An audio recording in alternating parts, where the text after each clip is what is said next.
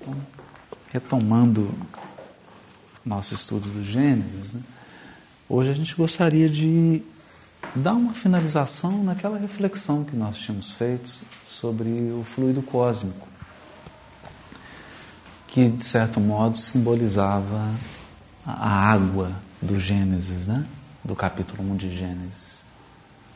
Essa água que está em cima, que está embaixo, e que, segundo uma fala de Jesus no livro Boa Nova, é o símbolo perfeito de Deus, porque a água ela está em toda parte, né? Está em todos os corpos, está em todos, está em cima nas nuvens, está embaixo na terra, que revela essa onipresença de Deus. Né?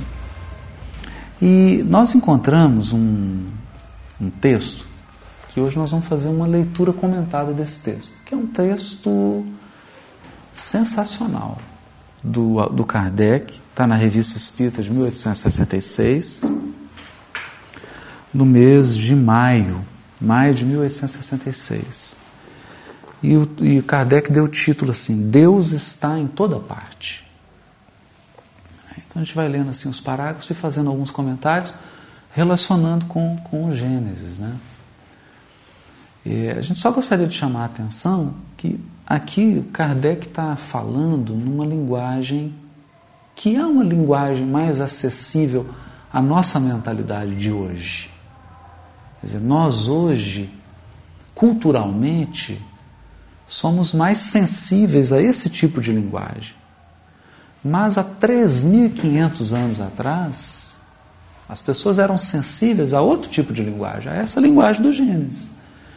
E o que o Gênesis está dizendo no primeiro capítulo é exatamente isso aqui que o Kardec vai dizer, só que numa outra simbologia, utilizando metáforas. Porque o que o capítulo 1 de Gênesis quer dizer é primeiro, tudo foi criado por Deus. Se tudo foi criado por Ele, é, a primeira conclusão que a gente chega é que Ele pode desfazer e renovar tudo, né? Pode, como Criador, ele recria, transforma, renova, modifica a hora que ele quiser. Esse é um poder que é inerente a ele. E pela narrativa do Gênesis não há nada, nada, nada. Gênesis tem um cuidado de ficar falando os elementos que eles enxergavam, né? as estrelas, o sol, a lua, os animais para dizer que nada, nada, não tem nada que não tenha sido criado por Deus, não tem nada que não esteja mergulhado na sua presença, na sua onisciência e no seu poder criador. Essa é a mensagem central. Que a gente corre o risco, às vezes, de fazer uma leitura puramente intelectual do texto e escapar esses aspectos do sentimento que o texto quer passar. E o texto quer passar que Deus é onipotente. Não há, não há nada impossível para Deus. Nada. Tudo ele pode. Então Kardec começa assim: Como é que Deus, tão grande, tão poderoso, tão superior a tudo, pode miscuir-se em detalhes ínfimos, preocupar-se com os menores atos e os menores pensamentos de cada indivíduo? Tal é a pergunta que muitas vezes se faz. Então, Kardec já começa com a pergunta. E a gente vai ver que é uma pergunta que angustia muitos espíritas, né? muitos católicos, muitos evangélicos, muitos budistas, muçulmanos. Mas aqui a gente vai focar no público espírita, que é o nosso público, né? que é a nossa família. Muito espírita se angustia com isso? Como é que Deus pode preocupar com o copo de água que eu tomei? Pode? Ele se preocupa com isso? Ele sabe disso? Aí o Kardec dá sequência. Em seu estado atual de inferioridade, só dificilmente os homens podem compreender Deus infinito. Porque eles próprios são finitos. razão porque o imaginam finito e limitado como eles mesmos. Representando-o como um ser circunscrito, dele fazem uma imagem à sua semelhança, pintando-o com traços humanos. Nossos quadros não contribuem muito, não contribuem pouco para alimentar este erro no espírito das massas. Contribui muito, né? Para alimentar esse erro que nele mais adoram a forma do que o pensamento. Então a gente adora mais a forma de Deus do que o pensamento. É para o maior número um soberano poderoso sobre um trono inacessível, perdido na imensidade dos céus, e porque suas faculdades e percepções são restritas, não compreendem que Deus possa ou haja por bem intervir diretamente nas menores coisas. Então, olha que coisa curiosa. Eu tenho duas mãos. O alcance das minhas mãos são limitados. O alcance dos meus pés são limitados. Eu sou um ser circunscrito. Tenho dois olhos. Eu só enxergo uma faixa de frequência e uma distância. Eu só escuto uma faixa de frequência em uma distância, até uma certa distância. Quer dizer, eu não consigo agora ouvir uma música que está tocando em três bairros distantes daqui. Então, nós somos seres finitos. Agora, o que é mais importante, não há nenhuma criatura, nem que ela seja um Cristo, que seja infinito. Toda criatura é finita, pode ser poderosíssima, mas ela é finita. E como que a gente imagina Deus? Pode perguntar para qualquer espírita, como é que ele imagina Deus? Um homem de barba, quase que um Papai Noel, num, numa esfera muito superior do plano espiritual. Essa é a nossa imagem de Deus. E qualquer quadro que você vai ver, qualquer obra de arte, sempre representa Deus com uma mão, tocando o dedo, abraçando. É um homem velho, é, mas é um homem. É? E o que o Kardec vai dizer aqui? Mas se um dos atributos de Deus está lá no livro dos Espíritos, né? Questão 13. É ser infinito, então, está tudo errado. Está tudo errado. Porque como é que um ser infinito pode ser representado numa forma? Não interessa se você está representando Deus como um triângulo, um quadrado, um círculo, um corpo humano. Não importa. Como é que uma coisa infinita pode ser circunscrita? Então, é da natureza do infinito não caber em nada. O infinito não cabe em nada. Ele não pode ser circunscrito. Então, significa que não há limite para a percepção de Deus. Então, Deus não faz esforço nenhum para perceber tudo. Ele não precisa fazer esforço para perceber tudo da criação. Nenhum esforço. Esse é o natural dele. É? Então já começa a mudar. Então a gente costuma dizer, é muito curioso, porque você ouve assim um Stephen Hawking, um grande cientista, um grande biólogo que é ateu, dizendo assim: Não, eu não acredito em Deus. O que, que, que, que ele não acredita? Ele não acredita no Deus que foi ensinado na escola dominical. Aquele homem num trono, julgando, apontando o dedo, limitado, cheio de imperfeição. Oh, esse nós também não acreditamos.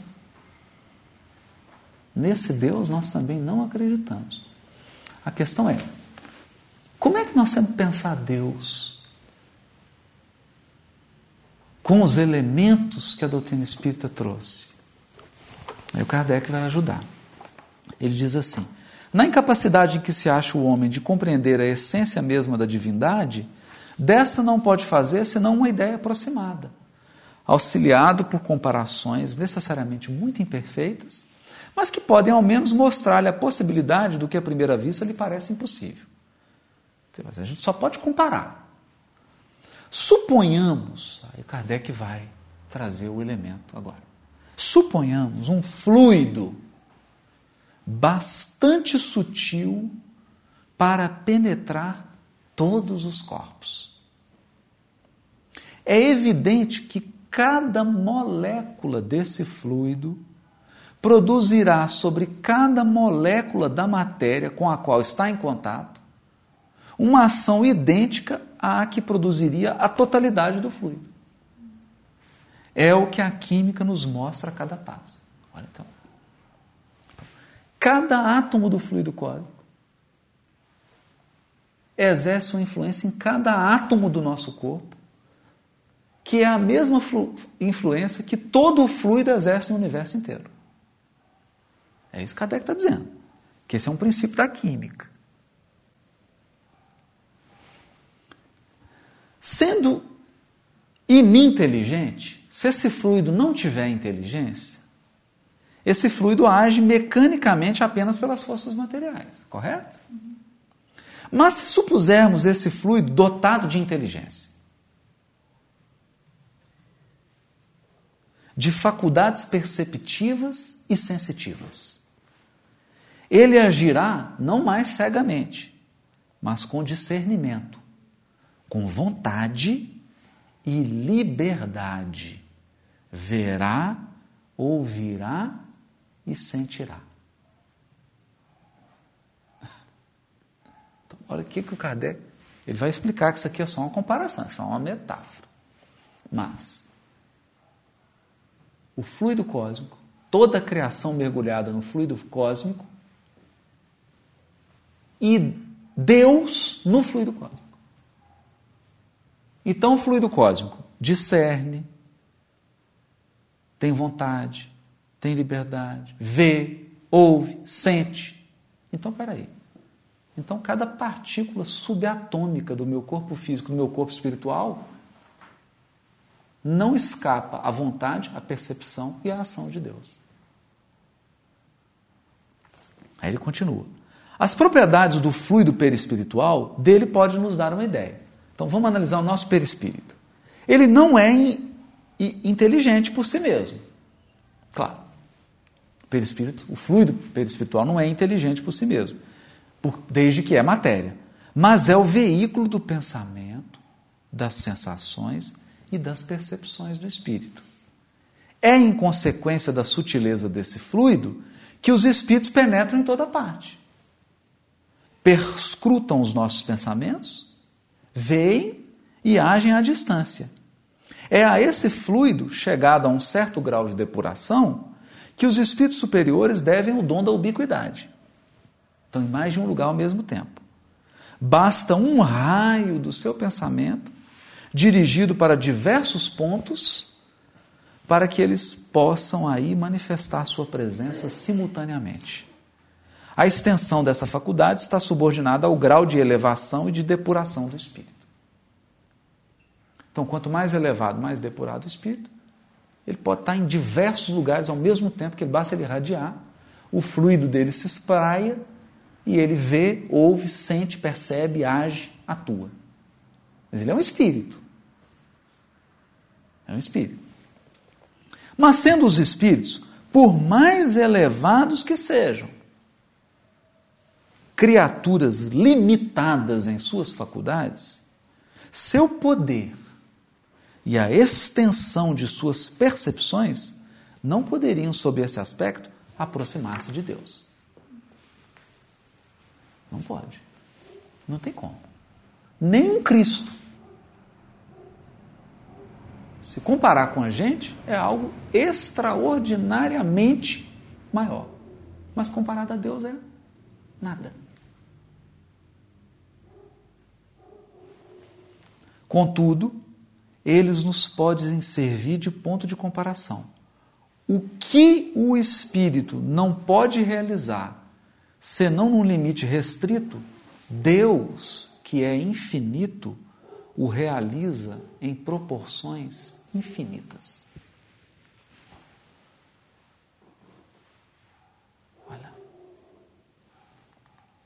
Há ainda esta diferença. A ação dos espíritos é momentânea e subordinada às circunstâncias. Por mais superior que ele seja.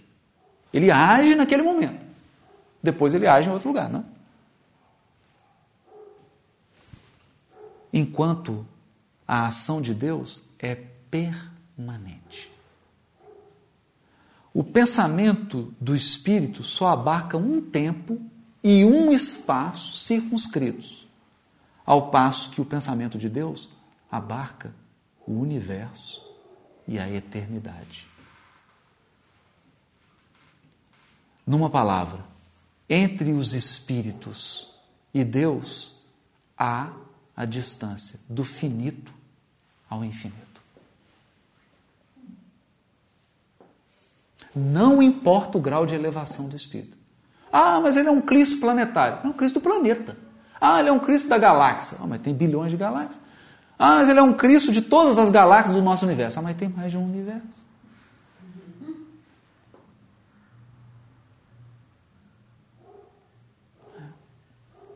O fluido perispiritual não é o pensamento do espírito, mas o agente e o intermediário desse pensamento como é o fluido que o transmite. Dele está, de certo modo, impregnado, claro. Porque o ar transmite o som. Então, o ar está impregnado das ondas sonoras. Se o fluido perispiritual transmite o pensamento do espírito, ele está impregnado do pensamento do espírito. Então, adivinha? Se o fluido cósmico é o veículo de transmissão do pensamento de Deus, ele está impregnado de do pensamento e do amor de Deus. É o que ele vai dizer. E na impossibilidade em que nos achamos de isolar o pensamento, nós não temos como fazer isso, isolar o pensamento. Ele não parece fazer senão um com o fluido. O pensamento e o fluido se confundem. Assim como o som parece ser um com o ar. Não é? De sorte que podemos, a bem dizer, materializá-lo. Então, o Kardec está fazendo a comparação, está ajudando a gente. Do mesmo modo que dizemos que o ar se torna sonoro, poderíamos, tomando o efeito pela causa, dizer que o fluido torna-se inteligente. Kardec não está dizendo que o fluido cósmico é inteligente. Mas como ele é o veículo do pensamento de Deus, ele se torna inteligente, porque ele é o veículo. Eu não consigo separar o pensamento do fluido. Seja ou não seja assim o pensamento de Deus, então Kardec não está fechando a questão, ele não está dizendo que é assim. Ele está falando assim: seja ou não seja assim, isto é, quer ele, Deus, haja diretamente ou por intermédio de um fluido, para facilitar a nossa compreensão, vamos representar este pensamento sob a forma concreta de um fluido inteligente enchendo o universo infinito.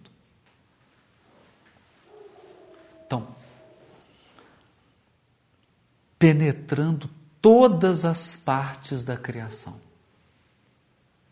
A natureza inteira está mergulhada no fluido divino. Tudo está submetido à sua ação inteligente, à sua previdência, à sua solicitude. Ora, previdência e solicitude é amor. Nenhum ser, por mais ínfimo que seja, que dele não esteja, de certo modo, saturado.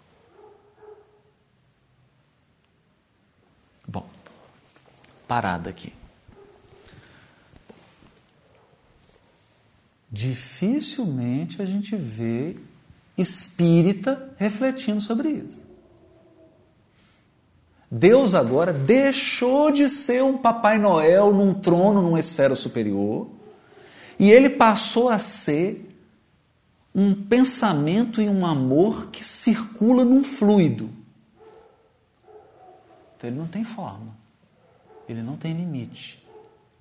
Só que toda a natureza está mergulhada nesse fluido. Toda a criação está mergulhada nesse fluido. E como esse fluido transmite o pensamento e o amor de Deus, esse fluido é inteligente e é amoroso, entende? Porque ele fica impregnado do amor e da sabedoria de Deus. Então, Cada célula do nosso corpo físico está saturada de fluido cósmico. Toda a sabedoria de Deus, toda a sabedoria de Deus está em cada célula do nosso corpo. Todo o amor de Deus, toda a previdência de Deus, toda a providência de Deus, toda a visão de Deus está acompanhando cada coisa que acontece em cada célula do nosso corpo físico, em cada célula do nosso corpo espiritual, em cada ínfimo do universo infinito. Era essa imagem que eu estava pensando, Haroldo. Você pensar assim, o nosso organismo, o nosso corpo, como mundo, quando a gente respira, a gente vai impregnar né, de, de oxigênio todas as células, que vai para o estômago, pulmão, coração. Exatamente. E que vai ali envolver todo o nosso corpo. Todo o corpo. Que vai no É. fluxo e no refluxo. É. E aqui ainda é melhor, porque não é nem um ar que está circulando. Aqui é a ideia de um peixe mergulhado no mar. Porque ele está ele tá por fora e por dentro, ele está todo dentro. A, a questão que o Kardec está dizendo aqui é: não há nada fora. Não há fora. A criação está dentro. Ela está mergulhada.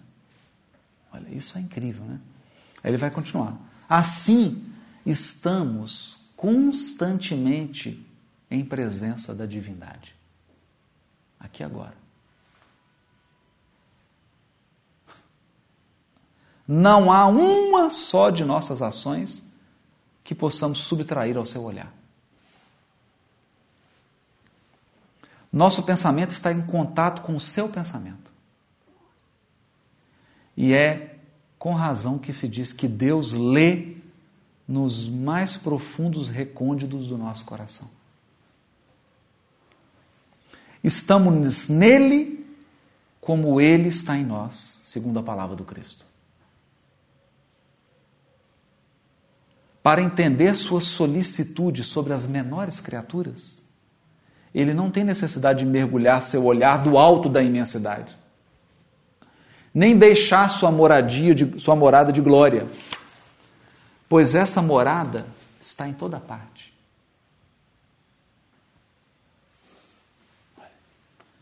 Para serem ouvidas por ele, nossas preces não precisam transpor o espaço, nem serem ditas com voz retumbante, porque incessantemente penetrados por ele, nossos pensamentos nele repercutem.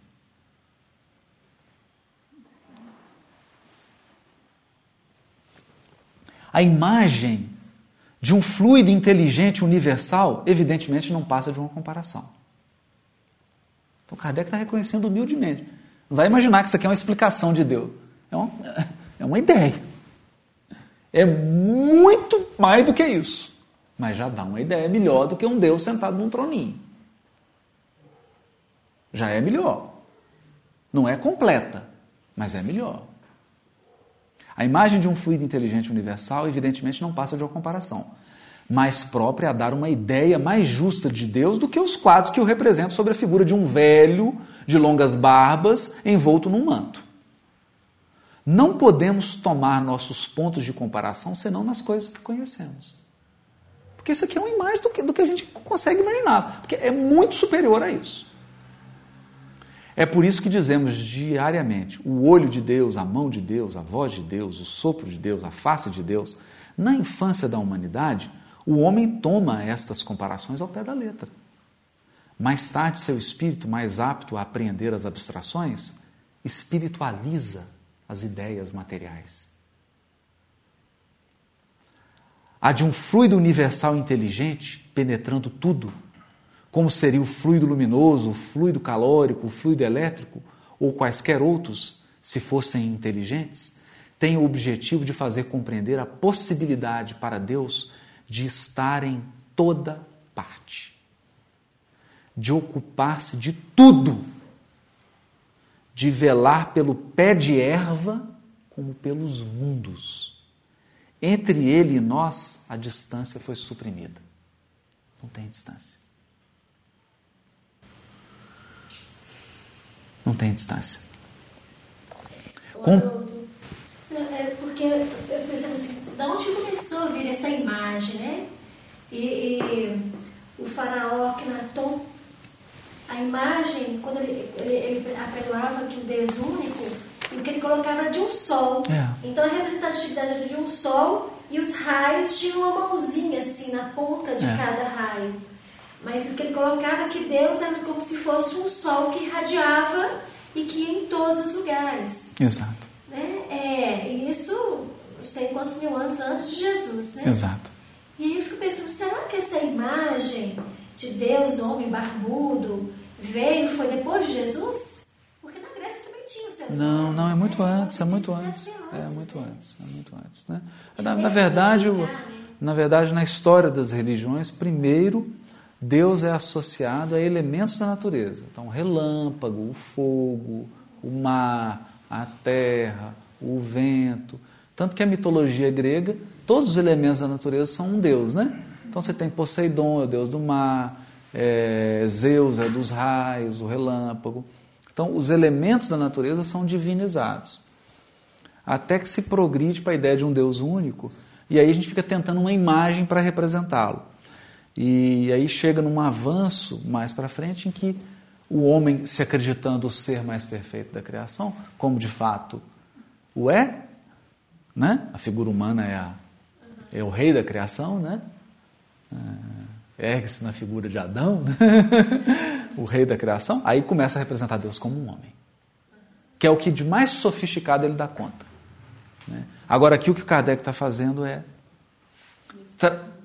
espiritualizar, tirar a forma, desmaterializar completamente. E aí ele fala: compreendemos Sua presença e este pensamento, quando a Ele nos dirigimos, aumenta a nossa confiança, porque não podemos dizer mais que Deus esteja muito longe e seja muito grande para se ocupar de nós. Mas este pensamento, tão consolador para o humilde, para o homem de bem, é terrível para o mal e para o orgulhoso, endurecidos, que a ele esperavam subtrair-se em favor da distância e que doravante sentir-se-ão sob o domínio de seu poder. Olha, né? né? Então a ideia aqui é de um peixe mesmo no mar. Eu acho que melhor que um peixe no mar, Haroldo. Acho que como se fosse uma esponja. Quando você coloca na água. A esponja, exatamente, a esponja. Ela, ela, a água entra dentro dela, ela está dentro da água, não tem, ela está saturada. Somos nós, né? Para, os, para o princípio da soberana inteligência, nada impede admitir um centro de ação, um foco principal irradiando sem cessar, inundando o universo com seus eflúvios, como o sol com a sua luz. Então, Deus é algo, ele é um foco irradiador. Ok, ele é um centro do universo. Ok. Mas onde está esse foco? É provável que não esteja mais fixado num ponto determinado do que a sua ação. Se simples espíritos têm o dom da ubiquidade, em Deus essa faculdade não deve ter limites. Enchendo Deus o universo, poder-se admitir a título de hipótese que esse foco não necessita transportar-se e que se forme em todos os pontos onde sua soberana vontade julgue conveniente produzir-se. Então ele irradia onde ele quiser. De onde se poderia dizer que está em toda parte e em parte alguma.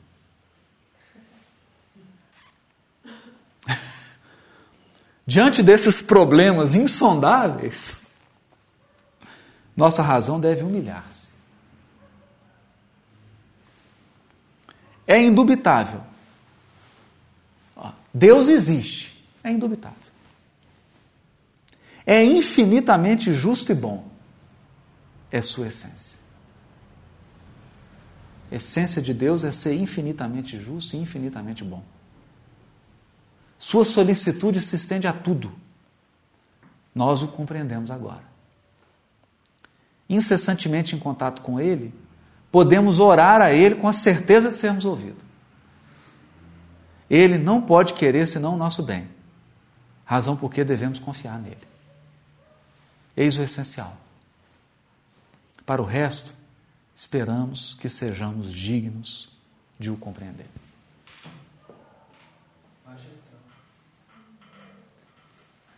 Que nós não temos como compreender. É... E depois tem um, um,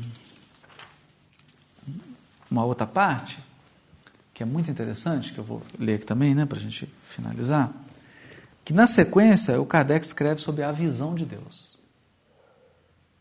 A visão, sobre ver a Deus. É possível ver Deus? E aí ele começa assim: se Deus está em toda parte, por que não o vemos? Vê-lo-emos quando deixarmos a terra? Também são perguntas que se formulam todos os dias. E é incrível que pessoas muito inteligentes fazem perguntas tolas. Por exemplo, Neil Armstrong, quando pisou na Lua, falou assim, não vi Deus por aqui. Mas ele imaginava que Deus morava na Lua? Ele realmente imaginava que Deus estava na Lua? Um astronauta, um homem tão inteligente, estudou tanto. É... E quando se refere a Deus, as pessoas têm ideias tão acanhadas, tão tão tolas, tão infantis. É. Aí o Kardec fala assim: a primeira é fácil de responder. Se Deus está em toda parte, por que nós não vemos Ele? A primeira é fácil de responder. Por serem limitadas as percepções dos nossos órgãos visuais, elas o tornam inaptos à visão de certas coisas, mesmo materiais. Mesmo materiais. Então, a gente precisa de ultrassom, de raio-x, né? Alguns fluidos nos fogem totalmente à visão e aos instrumentos de análise. Está vendo aí a matéria e a energia escura. Não é possível medir, não é possível fazer nada. Mas ela que controla a expansão do universo. Vemos os efeitos da peste, mas não vemos o fluido que a transporta. Vemos os corpos em movimento sob a influência da força da gravitação, mas não vemos essa força. Quem vê a gravidade? Os nossos órgãos materiais não podem perceber as coisas de essência espiritual. Unicamente com a visão espiritual é que podemos ver os espíritos e as coisas do mundo imaterial. Somente a nossa alma, portanto, pode ter a percepção de Deus. Dar-se-á que ela o veja logo após a morte? Morreu, viu Deus? Viu Deus? Bom, a esse respeito, só as comunicações de além-túmulo nos podem instruir. É? Vamos ouvir quem já morreu. Por ela sabemos que a visão de Deus constitui um privilégio das mais depuradas almas. E que bem poucas, ao deixarem o envoltório terrestre, se encontram no grau de desmaterialização necessária a tal efeito. Algumas comparações vulgares o tornarão facilmente compreensível. Uma pessoa que se acha no fundo de um vale envolvida por densa bruma não vê o sol. Entretanto, pela luz difusa, percebe que está fazendo sol. Se se dispõe a subir a montanha, à medida que for ascendendo, o nevoeiro se irá tornando mais claro, a luz cada vez mais viva. Contudo, ainda não verá o sol. Quando começa a percebê-lo, ainda está velado, pois basta o mais leve vapor para enfraquecer o seu brilho. Só depois que se haja elevado acima da camada brumosa e chegado a um ponto onde o ar esteja perfeitamente límpido, ela o contemplará em todo o seu esplendor. Dá-se outro tanto com quem tivesse a cabeça envolta por vários véus. A princípio não vê absolutamente nada. A cada véu que se retira, distingue um clarão cada vez mais nítido. Apenas quando desaparece o último véu é que percebe as coisas claramente. Também se dá o mesmo com o licor carregado de matérias estranhas. De começo fica turvo. A cada destilação, sua transparência aumenta até que, estando completamente depurado, adquire perfeita limpidez e não apresenta nenhum obstáculo à visão. Aí aqui é o estudo do Levítico todo, né? A história lá de purificação da alma. Assim é com a alma. O envoltório perispirítico, conquanto nos seja invisível e impalpável, é com relação a ela, com relação à alma, verdadeira matéria. Ainda grosseira demais para certas percepções. Ela, porém, se espiritualiza à medida que a alma se eleva em moralidade. As imperfeições da alma são como véus que obscurecem a sua visão. Cada imperfeição de que ela se desfaz é um véu a menos. Todavia, só depois de se haver depurado completamente é que goza a plenitude das suas faculdades. Sendo Deus a essência divina por excelência, unicamente os espíritos que atingiram o mais alto grau de desmaterialização o podem perceber em todo o seu esplendor. Quer dizer, somente os espíritos que se desmaterializaram quase que completamente, aí podem ver Deus em todo o esplendor. Pelo fato de não o verem, não se segue que os espíritos imperfeitos estejam mais distantes deles que os outros. Não estão mais distantes. Ninguém está distante de Deus. A questão não é de distância, é questão de percepção. Você está tão próximo, nós estamos tão próximos de Deus quanto os Cristos. A questão é que eles percebem mais, nós percebemos menos. É. Esses espíritos, como os demais, como todos os seres da natureza, se encontram mergulhados no fluido divino, do mesmo modo que nós o estamos na luz. Os cegos também estão mergulhados na luz e, contudo, não a veem. As imperfeições são véus que ocultam Deus à visão dos espíritos inferiores. Quando o nevoeiro se dissipar, vê-lo-ão resplandecer. Para isso, não lhes é preciso subir, nem procurá-lo nas profundezas do infinito. Desimpedida a visão espiritual das imperfeições morais que obscureciam, eles o verão de todo lugar onde se achem, mesmo da terra, porque Deus está em toda parte. O espírito só se depura com o tempo sendo as diversas encarnações o alambique em cujo fundo deixa de cada vez algumas impurezas. Algumas impurezas. Com o abandonar o seu invólucro corpóreo, os espíritos não se despojam instantaneamente de suas imperfeições. Razão porque depois da morte não veem a Deus mais do que não o viam quando vivos. Mas à medida que se depuram, têm dele uma intuição mais clara. Não veem, mas compreendem-no melhor. A luz é menos difusa. Quando, pois, alguns espíritos dizem que Deus lhes proíbe respondam a dada pergunta, não é que Deus lhes apareça ou dirija a palavra para lhes ordenar ou proibir ou isto ou aquilo. Não. Eles, porém, o sentem.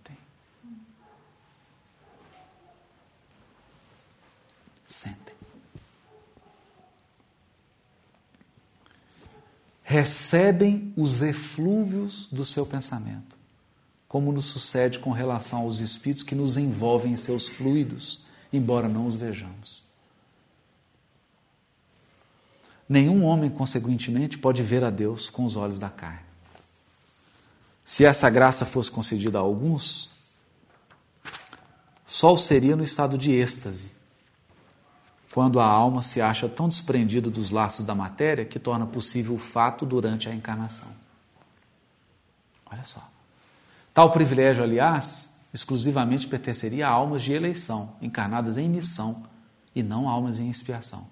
Mas como os espíritos da mais elevada categoria refugem de ofuscante brilho, pode dar-se que espíritos menos elevados, encarnados ou desencarnados, maravilhados com o esplendor de que aqueles se mostram cercados, supõe estar vendo o próprio Deus. É como quem vê um ministro e o toma pelo seu soberano.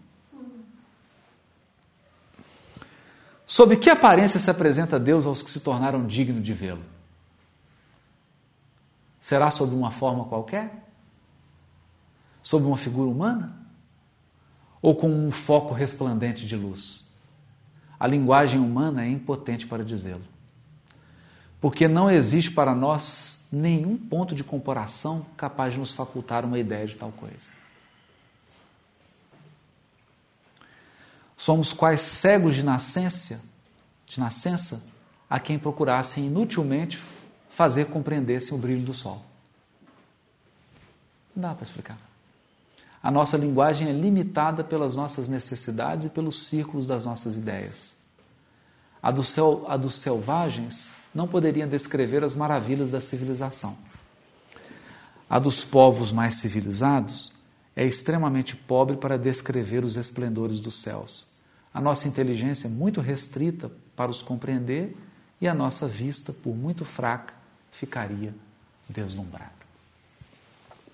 Então está aí o texto de Kardec, né, que a gente queria deixar para reflexão, que abre, abre para todos nós espíritos, para todos nós religiosos, né, uma nova perspectiva sobre Deus. No... E qual a implicação que tem isso? A implicação é que não é, que Deus está aqui, não. É eu que estou nele. Então ele está tá, tá aqui agora, está aqui, está vendo, está ouvindo, está percebendo, sabe o que eu estou pensando. A gente percebe assim, quão recalcitrante a gente é de, de, de querer voltar as costas para Deus. É. Né? Não tem jeito, é, não, tem, tem jeito. não tem jeito de fugir dele. É. Né? Então eu vou fugir de Deus, eu vou sair daqui e vou para lá. Ele está tão aqui quanto lá, né? Vou sair da terra. É. é. Vai fugir para onde? Vai fugir para onde? E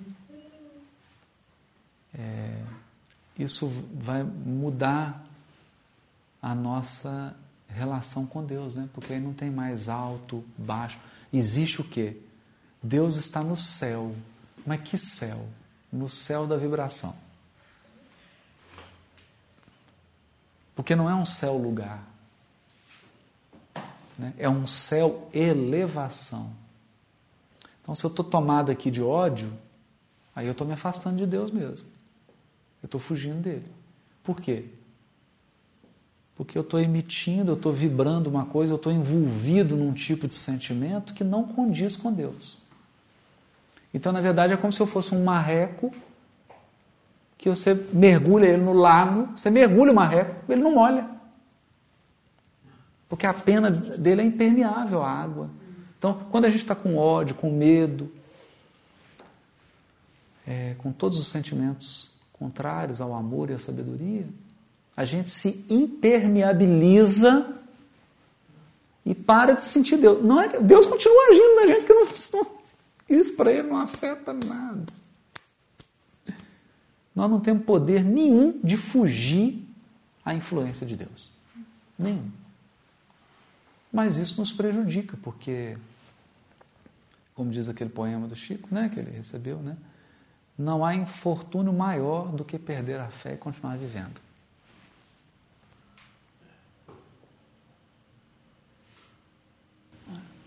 Perder a fé e continuar vivendo.